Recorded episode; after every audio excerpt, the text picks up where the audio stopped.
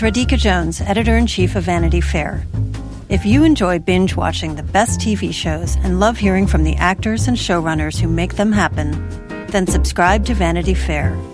Our Hollywood reporters take you behind the scenes of the year's most anticipated projects, the industry's biggest moves, and the hardest fought awards races. From The Crown to The Real Housewives, we've got the inside scoop. As a special thank you to our still watching audience, we're offering 15% off a yearly digital subscription to Vanity Fair.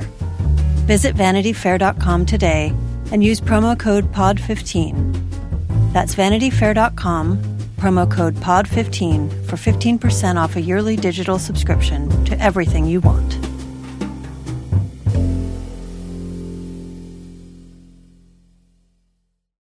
This episode is brought to you by Progressive. Are you driving your car or doing laundry right now? Podcasts go best when they're bundled with another activity.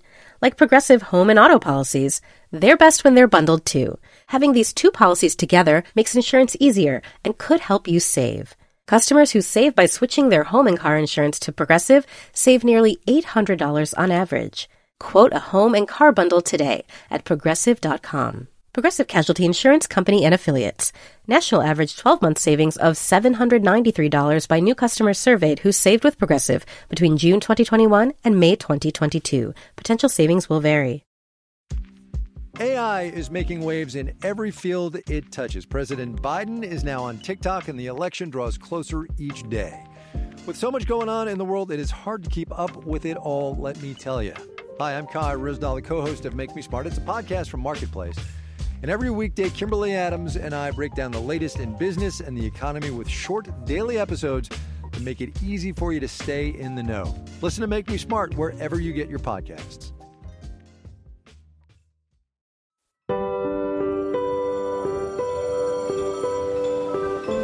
Why are you following me? The stuff you wear isn't appropriate for what you're planning on doing. You don't know anything about me. I'm ready. No, you're not. And none of the stuff that you're thinking means anything anyway. Never kissed anyone before.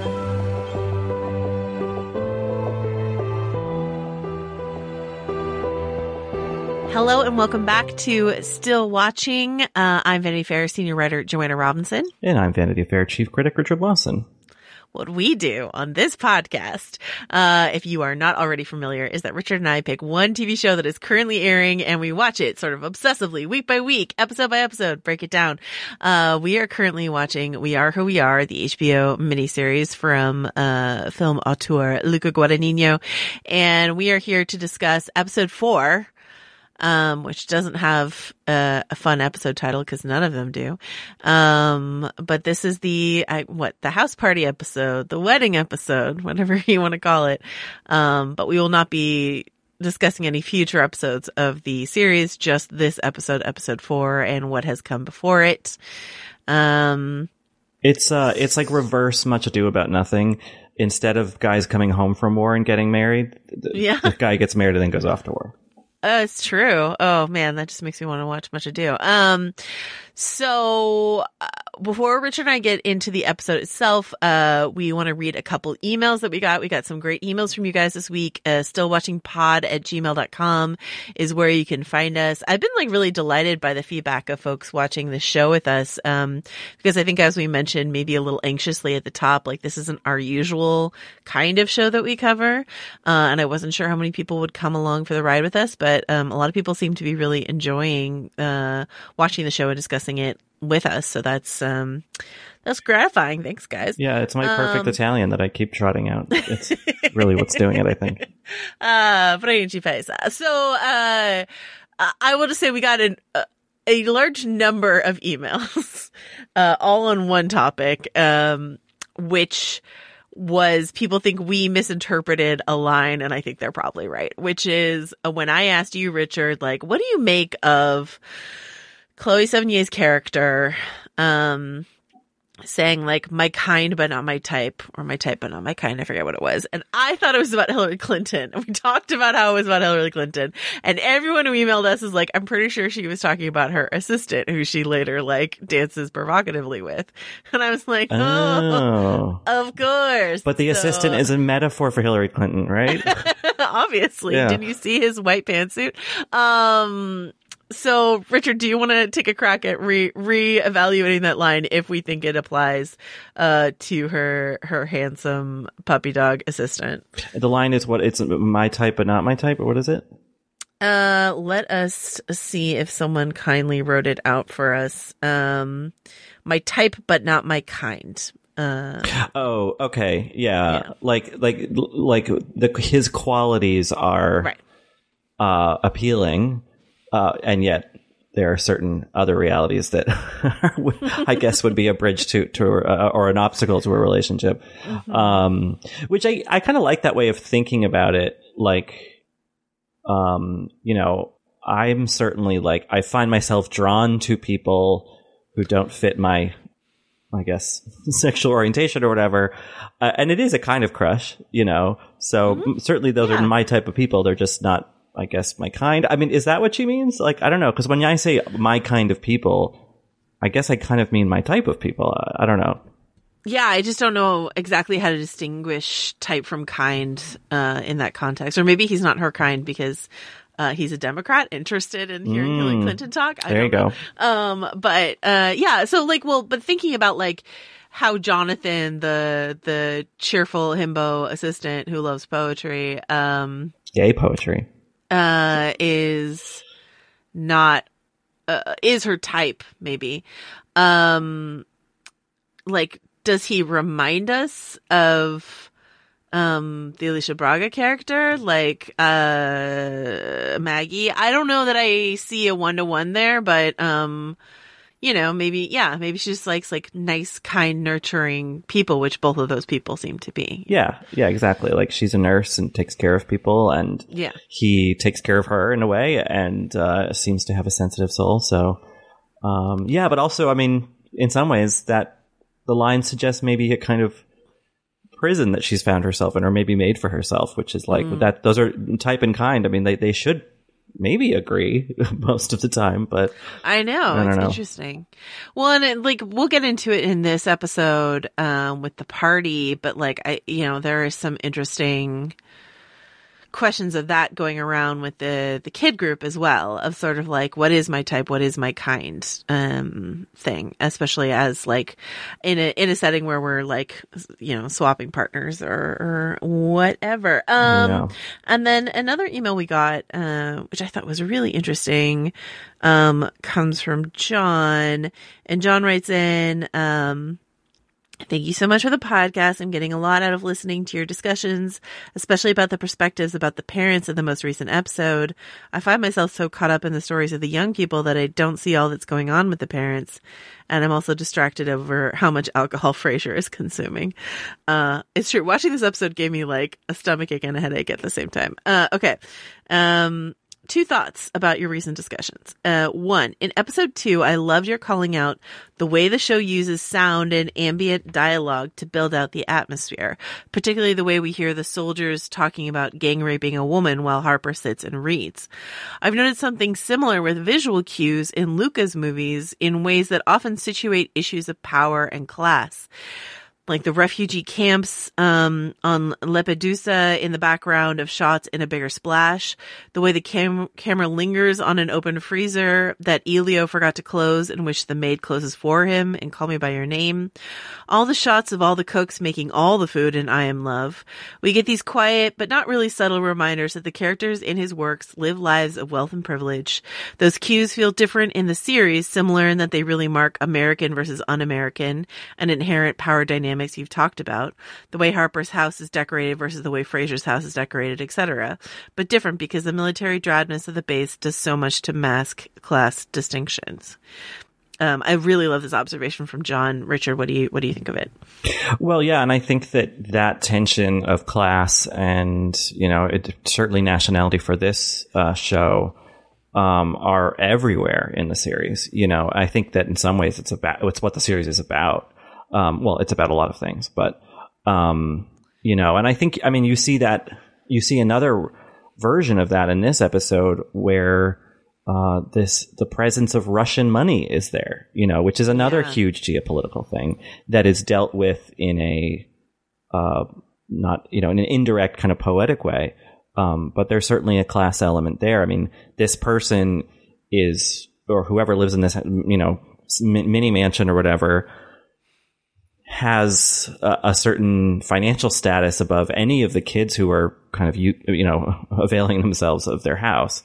Um, you know, I don't know. So I, I think it's interesting, and, and I, I like thinking about it. Also, I, I you know tying together um, all, all of the threads from his other movies.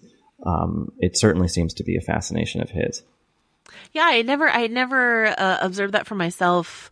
Um, in his other movies, I of course like knew that his subjects were privileged subjects.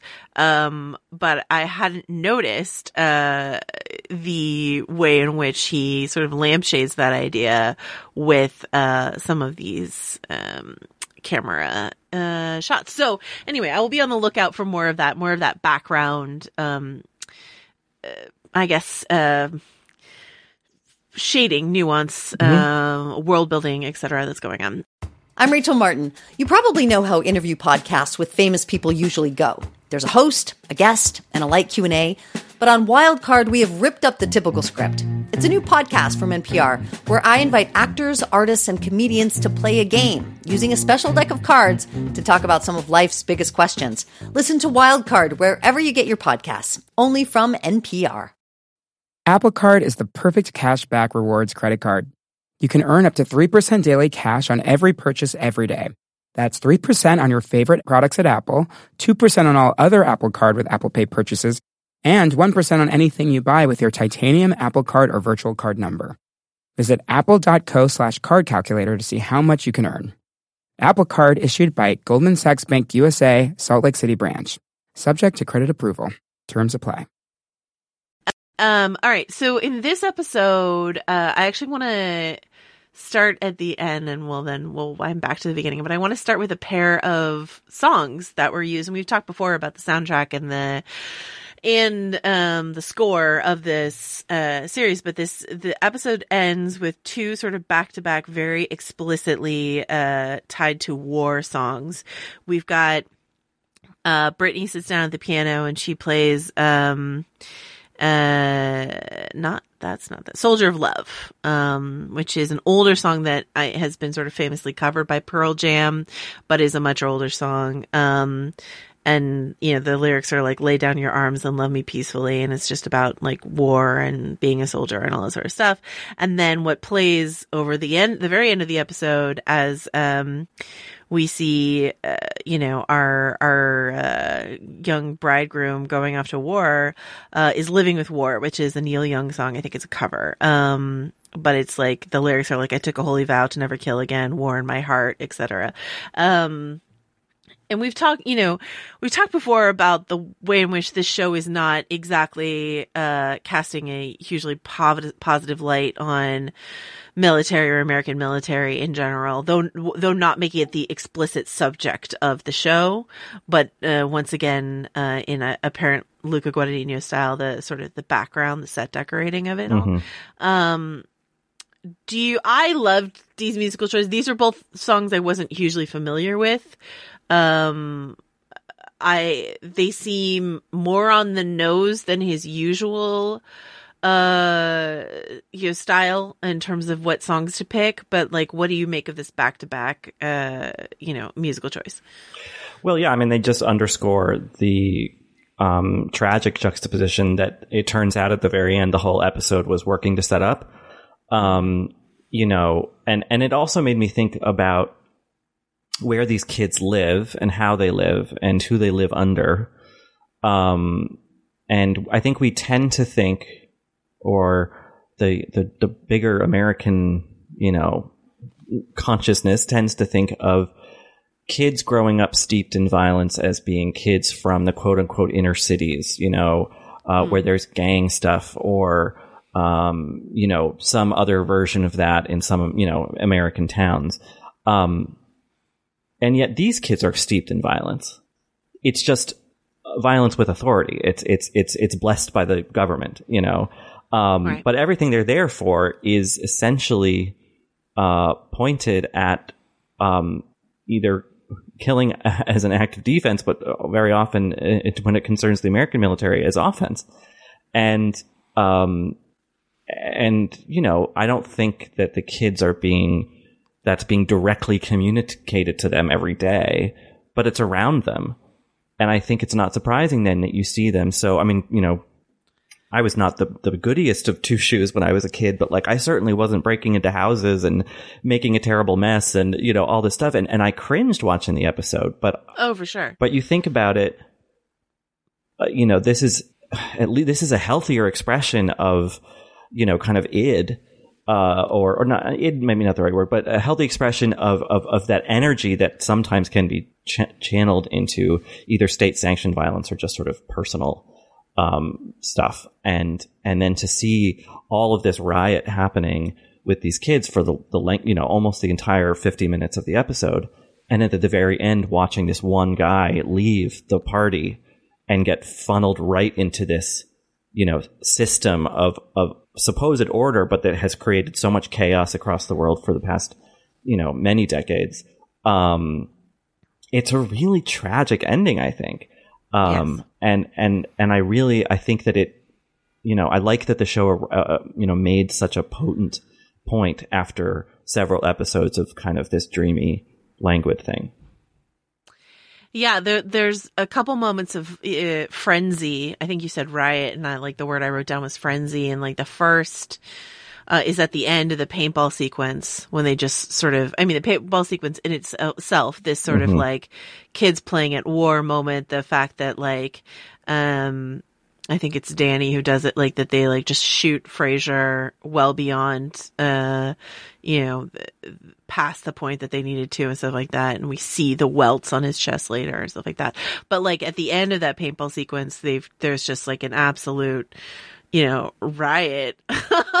and like once the paintballing is done and they're just like throwing their clothes at each other and stuff like that. And then there's another sequence in the party. There's just one dance break where like I swear to you the direction must have been like frenzy. Go for it. Mm-hmm. Like do pick movements that just feel like a frenzy. And uh and it it is I uh I, w- I was informed by the various like reviews I read by by our colleagues who had watched uh the screeners that HBO provided that there was a party episode that there was an episode that was just like entirely a party essentially which I guess is this episode. I was envisioning something different. I was envisioning our characters going into a larger house party mm-hmm. and sort of like the you know the story following them through that. The fact that it's a smaller house party actually makes it feel more dangerous. There's just a sense of danger uh, in this episode, a sense of like what's going to happen, how is this going to go terribly wrong, and actually, like the party itself doesn't go terribly wrong in the way that it might have. Um, but, but the real danger is like waiting for us at the end of the episode. You know? Yeah, I, I was thinking a lot about um, the Hurt Locker and uh, that Sam Mendes movie Jarhead with Jake Gyllenhaal. Mm mm-hmm. where there are these scenes of these soldiers. You know, in the case of Hurt Locker, they have such an incredibly, I mean, every job in the military and especially when you're deployed is stressful, but these guys are disarming, you know, explosives. And there's a scene where they're in a tent or somewhere, I forget, and they're just like punching each other and they're just kind of getting that, that, that stress out. Uh, and then in Jarhead, there are these scenes of the like the soldiers, and that, that whole movie is about these guys in the Gulf War, like waiting to like kill someone essentially, and and feeling this, you know, animalistic urge, I guess, that they have to then kind of expel upon each other, like in this tent, and they're drinking and carousing, and you know, um, and uh, you know I, that this, this the, the the the two kind of big party riot scenes in this episode feel like the same thing.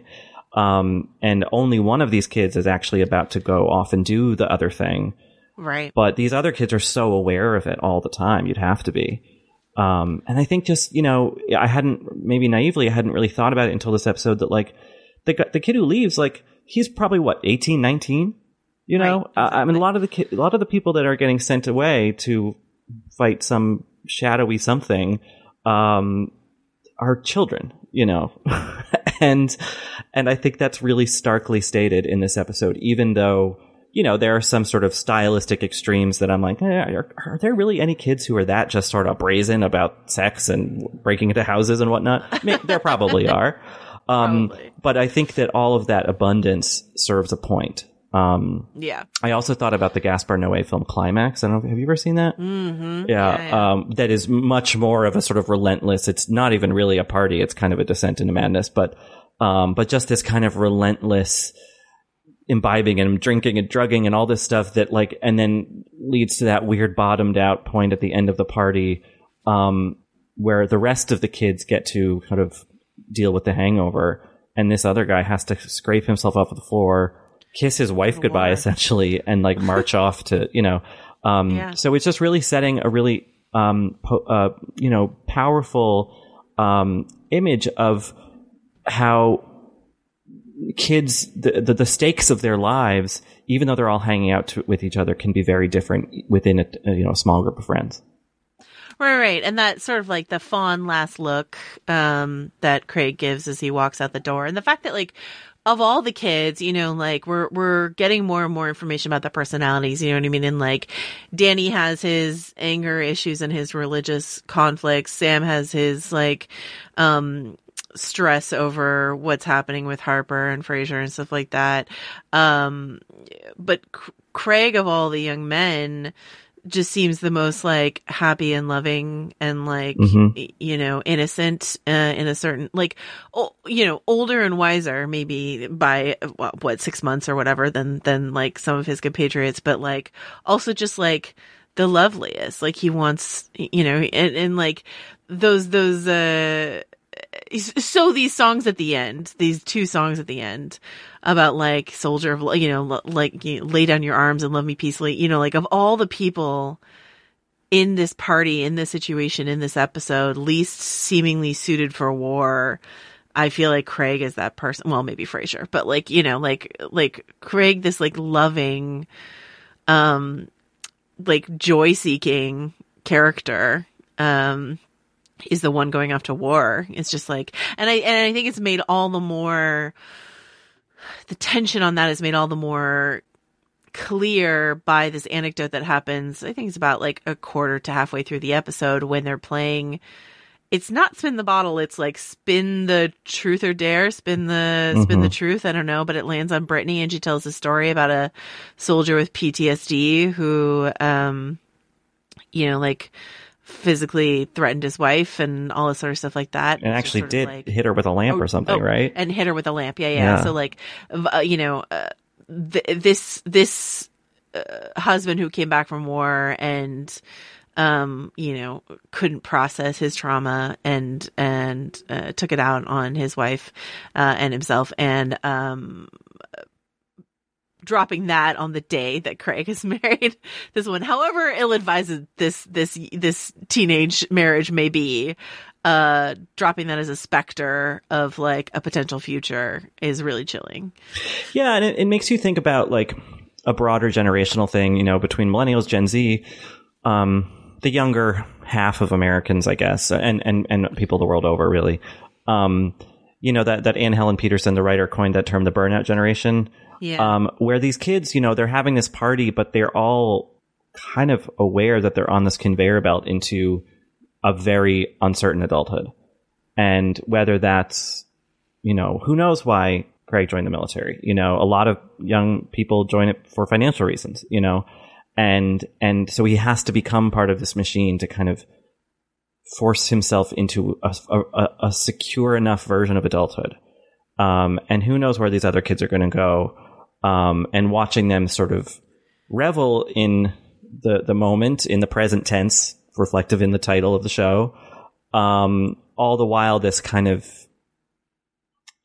this new day, this new this dawning of a new era of their lives uh, is creeping up on them, and and it does literally for Craig at the end of the episode, and yeah um, it's just I don't know, it's sad. It's it's you know uh, it's it's t- it you know this show is 2016. It's tough times um, for a lot of people, and tough tougher ones are are to come. Um, you know, It's it's interesting that you. I think you mentioned. Did you mention Shakespeare? Oh, you mentioned Much Ado. Yeah, yeah. Yeah. yeah. Um, it, it's interesting that you mentioned Shakespeare because I was thinking about uh, it as well in terms of like some of the you know the more uh, like midsummer night's dream is sort of the the uh, best expression of like you know kids wilding out in the forest sort of bacchanalia kind of thing. Um but i was also you know obviously i don't think you can watch well i don't know. Uh, I, I thought a lot about uh, romeo and juliet and specifically like the baz luhrmann romeo plus juliet which i actually just watched last week again for uh the millionth time. Um and i think it has something to do with like Valentina's wedding dress Mhm. and like the Hawaiian theme and stuff like that, and the pool, jumping into the pool in her wedding dress and stuff like that. It's just like it felt like Baz Luhrmann, Romeo and Juliet iconography, and it uh, that that film, uh, which I've only grown to appreciate more, um, is does such a good job of, and especially as you get older and watch it, like making Leonardo DiCaprio and Claire Danes uh, their Romeo and Juliet feel so young, so young. Yeah, yeah. you know. Um, Um, there's also um, uh, Guadagnino's Countrymen, or from many centuries ago, Boccaccio and, and the Decameron, you know, about these young people who flee to the hills outside Florence to escape the plague. Um, and in essence, these are what, that's what these kids are doing, if, if much more temporarily, you know, and the plague is a lot more diffuse. Or, you know, it's going to become much more literal in a few years, but, um, but, uh, yeah, that sense of, of, um, abandon, like, amid ruin, you know, and I think, Right. I think in, in, um, in, and you got the title wrong, Joanna. It's William Shakespeare's Romeo plus Juliet. Um, Thank you. you know, all the neon and, and, you know, the, a lot of that was Yeah. filmed in Mexico City and it just has this like kinetic sort of energy to it. Um, and there's so much beauty in it. Uh, and yet there is also a certain grit. Um, Right. and so it's people making do with what they have. And I think that that's why it's so interesting that they steal away into this house that, you know, one could extrapolate a lot of Russian money has come from its ill-gotten gains, uh, like a lot of American money.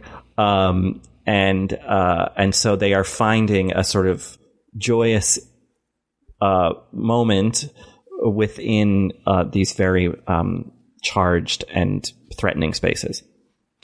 Right. And you watch this um marriage uh you know play out and like uh I think you know Sam is the one with the most vocal objection to what's happening to his brother. I do have questions so like Craig Mm-hmm. Craig is uh in the airborne division about to be uh, you know deployed. Um is his family like what is his brother doing there? Like is his family there? You know what I mean? Like why would his brother also be there? Is is a question I have. Like is he the legal guardian of his brother? Do his parents also exist on this base? Like what's I don't I have I have some questions that we may or may not get answers to. But Yeah. um that hadn't occurred to me until uh this episode where I'm like, why why is his brother there? But um you know, the the wedding of Craig and Valentina, uh you know, feels feels as ill advised as any sort of I'm shipping out tomorrow, uh, we're teenagers wedding might seem. But also it's just sort of like it feels I feel like what's so what? What's the harm? like, all right, Yeah. so they did this, and like maybe they'll get divorced, or like what you know, the second he comes back, maybe she will, uh, you know, regret her decision and and want out of the marriage or whatever. But it's just sort of like I don't know, wedding weddings can be undone. It's okay. Um, it felt it feel it felt like this is I, I I just I felt like enormously like supportive of whatever Craig felt like he wanted to do to make this terrible thing that he's about to do not feel as terrible, you know? Yeah, and she seemed to understand that too in agreeing Yeah. to do it. You know, Yeah. it was there was a casualness when they're trying on the dress, and and you're like, you know, oh, your parents are going to ground you for two years just so you won't cheat on them, and they all laugh, and it's like, yeah, she's probably going to cheat on him. it's two years, and she's like very young, you know. Yeah, yeah. Um, and so I think that it's it's more just like, um, you know, they're playing it a little bit of you know being grown ups. The irony being that like he's about to go do a very you know supposedly grown up thing, um, you know, so it's that that weird space where like old enough to be in the military, not old enough to buy a drink legally. You know, um, the way that we kind of tr- that the military treats uh, young people very much like adults in certain cases, while the rest of the world or their country doesn't. You know, um, Yeah. that contradiction is certainly uh, there. I want to talk about this question of Fraser, um, who, you know, was our, like, I don't know if this episode belongs to anyone, like maybe Craig most of all. Um, but you know, since Fraser was our entree into this world, I still often think of him as our main character, whether or not that's accurate. And um, uh, it's funny. I've been I've been hearing from some folks watching and, and listening to this podcast that they're having a lot of issues with Fraser, which I don't. Um, you know, that's not a mystery to me as to why he's a he's a challenging character, especially when we see him interact with his mom, Sarah. But um, but in this episode, what struck me as like, you know, it's clear that he's he's not been like fully welcomed into this group by the way that the boys, the other boys, like pelt him, uh, you know, mercilessly. Uh, but he's also just like he, he's in a couple instances of like being a giver or nurturer in this episode, mm-hmm. like when he the moment on the bus where like he hands Danny the chips and Danny just takes them and Danny seems sort of like I don't know, kind of surprised and I don't know, grateful. It's this tiny, tiny gesture, but it's like it's it's a measure of warmth from Fraser towards Danny that Danny certainly hasn't earned by any of his behavior towards Fraser that we've observed, right? Yeah. And then when he comes in and takes care of Sam, like brings the tea for Sam. And then when he, when he like kind of helps wrestle up dinner, not really, but he like finds the spaghetti and then demands that the Italians get in the kitchen and make it, uh, or like finds the music or whatever it is, you know, like he, he's not in like a needy way, but just sort of like in an, this just seems like his natural mode is to sort of uh, caregive, um, in the way that we've seen, um, not uh his military mom but his nurse mom do you know and so i don't know do you like how intentional do you think that is like what what did what was your takeaway from that Yeah, no, I mean, I can certainly relate to, you know, if you're feeling uncomfortable eh, within like a new group of friends or you're trying to either, Right. you know, half, half-heartedly or wholeheartedly trying to break into that friend group. Like I certainly, when I was younger, maybe still am the person who like tries to be helpful and Yes, provide. same. And, you know, he brings the champagne, he finds the music, he brings that like potted fake flower out to when they're eating spaghetti, you know, Oh, right, like yeah. he's like contributing in a way, which is a way to be seen. You know, I think about like Yeah. when I was really trying to get into like the theater group in co- in college, and like I was like. I volunteered to like assistant stage manage these shows for, and it was like real drudge work and, you know, whatever, but like it meant that I was there and I was doing something and I was seen and counted, you know? Um, and I think it's sweet and it, it, it is obviously really contrasted by the way we see him in other scenes, uh, in other episodes where that he's not sweet at all. Um, so it just further kind of conflicts in an interesting way the portrait of Fraser that we're getting, um, as does the stuff with whatever is happening sexuality wise with him. You know, where he has this girl. I didn't pick up her her name. Sola. Sola, who's really throwing herself at him almost as a kind of like maybe she's trying to tease out something from him. Like maybe she's trying to get him to say I'm gay or whatever. Um and he seems you know unsure what to do there. He kind of kisses her back in one scene because maybe he feels like he should or he doesn't want to disappoint her or something. Um and then you have Caitlin slash Harper who is very protective of him uh in a way that confusing yeah, it's because it, it feels.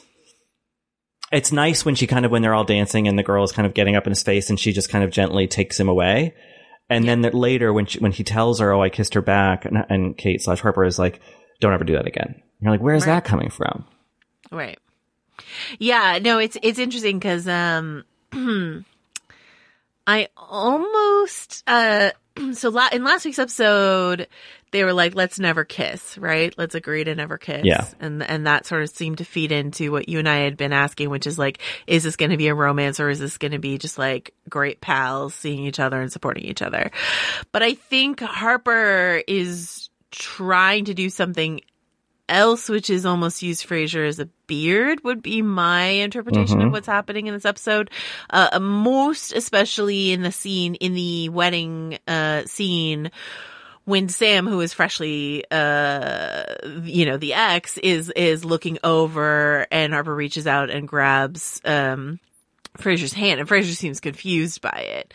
Um, and that just seems to, you know, and, and Britney says something like, since you started dating t-shirt and is not contradicted. And so I think, you know, like, Harper's using Fraser to a certain degree, not in like a malicious way, but just in like a safe harbor of like I don't have to to explain myself or fully fully deal with this thing that I'm still trying to figure out.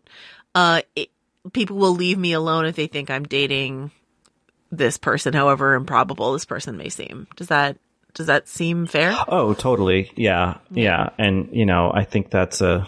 Unfortunately, there is oftentimes collateral damage of a sort when people are figuring out themselves, you know, and uh, people use other people as protection or Right. as uh, you know something else. But um, yeah, and I, I also, you know, speaking about Harper's like uh, developing or, or or at least developing in the show her, her identity stuff like like the the paintball scene where she doesn't you know uh, is it, it's Craig right who, who doesn't shoot her. And then later they're asking at the party and he's and she's like is it because I'm a girl? And Right. that is such an a clearly such a loaded frustrated question coming from Harper uh, that of course Craig in his kind of bleary state doesn't really recognize and maybe wouldn't have went sober either um, but we do and that Right. that line definitely feels um, laden with a lot Absolutely. And and also um I actually forget who is the one who said it to her. I think it's Greg. Um said something about um like beautiful hair. You have beautiful hair. And that's just, you know, something that like Harper has a lot of hair. And like when it comes to like uh, there might be some androgyny to like the there's like uh, they're wearing like a large basketball jersey and stuff like that before everyone is like in their underwear. They're wearing like large basketball jerseys and stuff like that but like the hair is like so long and so voluminous. I don't know if it's going to survive uh the series. We'll find out. But um the uh yeah, and also the question the question of the naming, which you and I have been sort of going back and forth on, and gendering and stuff like that. It's it's um I don't want to overblow the challenge. It's not like hard or whatever to like. I want to gender someone accurately. the The question is like, how do you gender or how do you name someone who is unsure themselves? And it was interesting because like. Uh, one of our listeners pointed out that there was like something wrong in our podcast description on the podcast app, and I was like, I didn't see it right away, and I was like, oh, is it because the name Caitlin is used in the description. Is that what they were talking about? It wasn't. And and our our producer Dave, who's the one who did the description, he was like, "Oh, I just grabbed that from the HBO description." So the H- HBO is calling his character Caitlin. Mm-hmm. Fraser, even in this episode, calls the character Caitlin, which is not what he's been calling them. Uh, and so I didn't know if that was like supposed to mean something, like that he was so drunk at that point that he wasn't being like conscientious with what he was calling this person or not. Um, but I just, I, you know, that, that question of like, is it because I'm a girl? You know, I don't know. It's, it's, it's, it's complicated, which I like. I love that the show is complicated. So, you know.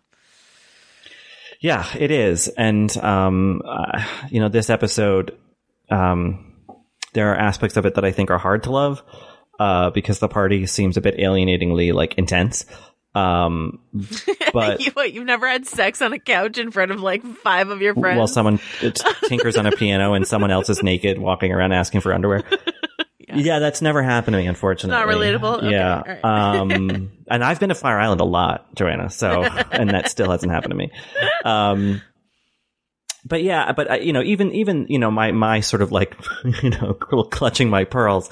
Um, there's such a, a nice um, in, in terms of the way that the filmmaking, like the, it's it's such a natural flowing kind of episode uh, that uh, really I think is the show hitting its stylistic stride. Um, I love the music choices, the two you mentioned, the the sort of the more orchestral piece at the beginning when they're having the slow motion paint slash hose fight. Um, and then the way it all builds and the kind of wave breaks at that and that those lovely two closing scenes. Um, you know, it's it's nice for the show to, and not to be corny, but to be asserting that it is what it is, you know, and kind of I think announcing some of its themes a bit more plainly, um, but still, you know, doing so in a really interesting, artistic, not typical TV fashion. Yeah. No, and it's interesting because like that danger that I was worried about. I mean, the danger's there. Um, the danger's there with the fact that you know Craig is about to be deployed. Um, uh, but the danger I was worried about in terms of the party, that's a that's that's a different show. That's that's maybe Euphoria. That's maybe something else. That's a different movie. That's something else. But like uh that we're trained to be worried about kids out of control drinking, out of control partying, um, you know, hypersexualized situation whatever. Like we're trained to be to be ready for something to go terribly, terribly wrong, almost as like a moral judgment. Mm-hmm. You know, you and I both, I think, are more goody two shoes than these kids. So you and I both were gently, if not clutching, then at least like grabbing at our pearls occasionally or whatever. But like, but what's interesting is that this episode's like, no, that's not the danger. These kids, these dumb kids, drinking to the point of vomiting or having sex or getting married or all their foolish shenanigans. That's not the thing that you should, you know, when we talk about, so I don't know if this is too much of like a wild stretch, but like we talk about American, American moral values when we talk about like, I don't know, uh, film and TV ratings and stuff like that. And what's often true is that sex, um, is more frowned upon than violence. And so this idea of like this, yes, this episode starts with like quasi violence among the kids with this paintball excursion, but like the idea of, of like the pleasures, a revel, a bacchanal or whatever, drinking and, and shoving pasta into your hands with your fingers and, um, having sex and whatever. That's not the danger. The literal actual war is the danger. And that, and, and that I think is the point of that juxtaposition. Right, exactly. Uh, and in that, um, you know, moral heads are turned in one direction when a real atrocity has been happening for a long time, you know, uh, on that same supposed moral watch. Uh, and the show is definitely keen to that. Um, in a way that I appreciate it's not bonking us over the head with it. It could have easily done that. Um, I mean, the danger that I was concerned about is that it was like a Russian mobster's house, and you know. but again, that's a different show. Um, yeah. Thankfully, um, but you know, I think you know. But the, the, going back to the Russian house thing, I mean, these kids are playing on a little corner of the stage of geopolitics. You know, they are yeah. they are caught up in this the same as anyone else, they, in a different you know different fashion because they're not. Most of them aren't actually soldiers, but they are living a soldier's life to some extent. They are I mean, as we all are to some extent, like caught in that in that whirlpool in that in that system, um, and uh, and zooming in and watching as individuals within that system stretch the boundaries of their lives and try to find themselves and explore with each other and with their surroundings um, is happy, you know, even though that threat of danger is always there.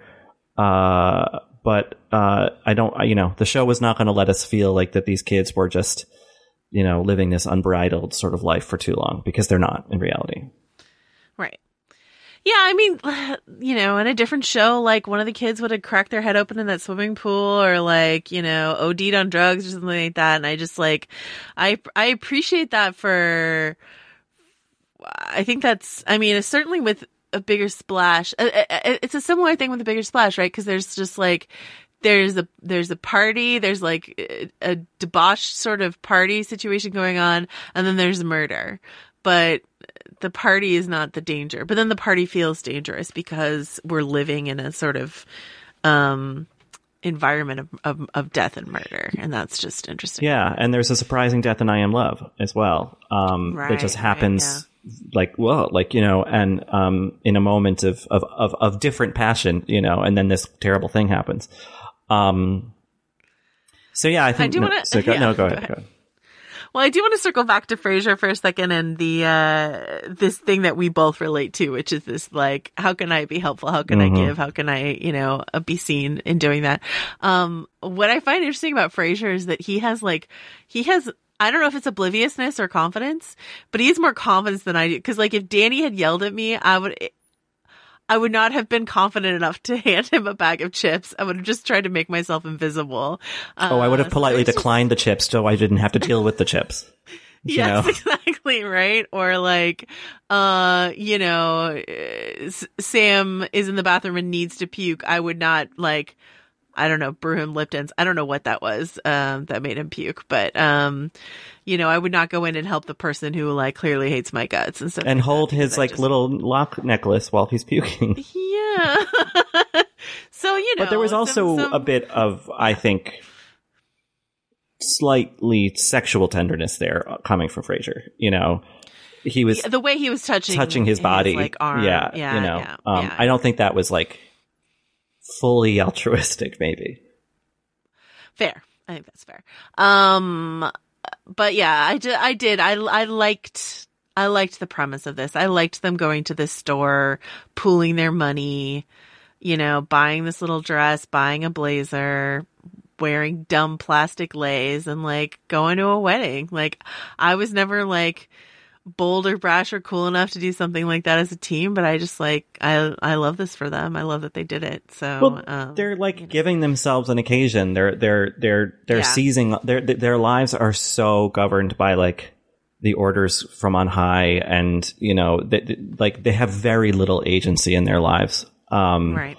And this is something they could do. It meant maybe accelerating one of like a romantic narrative a little bit faster than it should have been, but like it was something, you know. And um, when we grow, when we get older, we always it feels like need an excuse to have a party, a wedding, or a you know whatever. Right. You know, a lot of times kids just kind of do it to do it. But even this, like they're like, well, let, let, let it. I think partly they were so excited about the wedding was because it meant they could like really had an excuse to drink and carry on. You know, like they they were giving themselves uh, that gift to each other, which I think is sweet. Yeah, I loved it. Um, so let's talk about the final moment of the episode, which is um, Sarah seeing uh, the soldiers off. Soldiers who uh, Richard had said weren't ready. And she was just like, "Well, you know, we got to send them. Like nothing we can do. We- we- Like people aren't ready all the time." Uh, which right, is further right. Kind of compounding this like tragedy of Craig, such a young Craig. person. I'm worried. Yeah, Um, but yeah, and what she says is make your, ma- I think, because the sound mix was hard for me to hear. I rewound it a couple times. Make America and yourself proud, Uh-huh. airborne. yeah. Uh, is what I heard. And, uh, which is a lot to put on people. Yes. like you should be personally proud of what you do, but uh, obviously the whole nation comes first, and it's like Jesus Christ, like and also calling them airborne. I mean, I don't know if this that's just like standard or whatever, but like it, it's so impersonal. Uh, even more impersonal to me than like soldier would be. mhm. It's not even like soldier you a person. It's like airborne your like classification. Um, that I just, uh, yeah, it was, it was, and it was such just like a, and like when he leaves, I mean, not to, not to make it too Romeo and Juliet again, because what I what I do like about this is, is like it's not the the episode's not trying to sell me Craig and Valentina as like a beautiful love story No. end game or anything like that. But his last look that he gives as he's putting his shirt on and you hear the bird song and it's very like it you know, it was the lark sort of Romeo saying goodbye to Juliet on his way to the grave. Um after their wedding night and uh and then to juxtapose that with just like the cold chilly morning and everyone you know uh in neatly in a row i i thought you think it's beautiful and really really tragic you know yeah, and and he the whole time when he's kind of surveying the the wreckage of the party, but that has a peacefulness to it too. He he looks so wistful, you know, Exactly. because he's like, regardless of what happens to him in his deployment, his that was in essence the last night of his childhood. Yeah. You know he was already in the innocence, military so like one could argue it was already over. But but this really feels like a kind of almost ghostly goodbye you know Yeah. hovering over everyone sleeping and um disappearing with the dawn you know? Like i mean it's pretty um it's pretty poignant i think. Right. And if he's you know you know fingers crossed that craig comes back um you know safely as safely his body as safely as can be. But like that craig's not coming back for Nope, whatever it is no. they're about to do that they're ill prepared for so um yeah i've i've loved this episode i mean uh it was stressful to watch at times um mostly because it just made me feel like throwing up uh in certain uh moments the kids were really good at at just looking like really, really obscenely drunk and and on the verge of vomiting most of the time. Um, and that can be tough to watch. But I think ultimately, uh, it's a really beautiful story that he's weaving around this character of Craig, who, you know, has been fairly peripheral thus far. So, yeah. All right. Anything else you want to say before we find out what happens uh, on the base next week? No, I think that's it. Good episode. Well done, everybody. Yeah, well done. Um, all right, until until we return, where will you be, Richard? Uh, I got a flight to Venice because I have a house to clean. Because that was stressing me out. Let me tell you. Uh, and then I'll also be. It was. You know, go ahead. It was. It was the pasta sauce on the wall. Oh, exactly, exactly. because like, but beer bottles you can pick up, ashtrays you can empty. The sauce on the wall on the in that white kitchen that could be a problem. Uh, so oh well. Uh, but I'm also tweeting at Rylaws as ever and writing at vf.com. Joanna, until we head back to Italy next week, where will you be? Oh yeah, yeah. You can find me on Twitter uh, at Joe wrote this. You can find me on VanityFair.com, but mostly you can find me handing out discounts on wedding blazers to random teenagers Yeah. at the army surplus store, whatever. It's a good business model. They'll be back. They'll have. There'll be another wedding. Another wedding next week.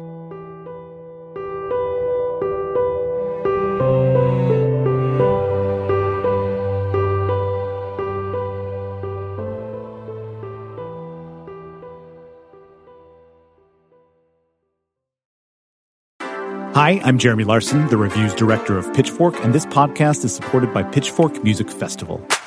Pitchfork Music Festival will take place July 19th through the 21st at Union Park in Chicago, Illinois. This year's lineup features Jamie XX, Alanis Morissette, Black Pumas, Carly Rae Jepsen, Brittany Howard, Jai Paul, Muna, Jessie Ware, 100 gecs, and many more. The festival also features diverse vendors as well as specialty record, poster, and craft fairs, and works to support local businesses while promoting the Chicago arts and food communities as a whole. For more information on tickets and lineup, visit pitchforkmusicfestival.com.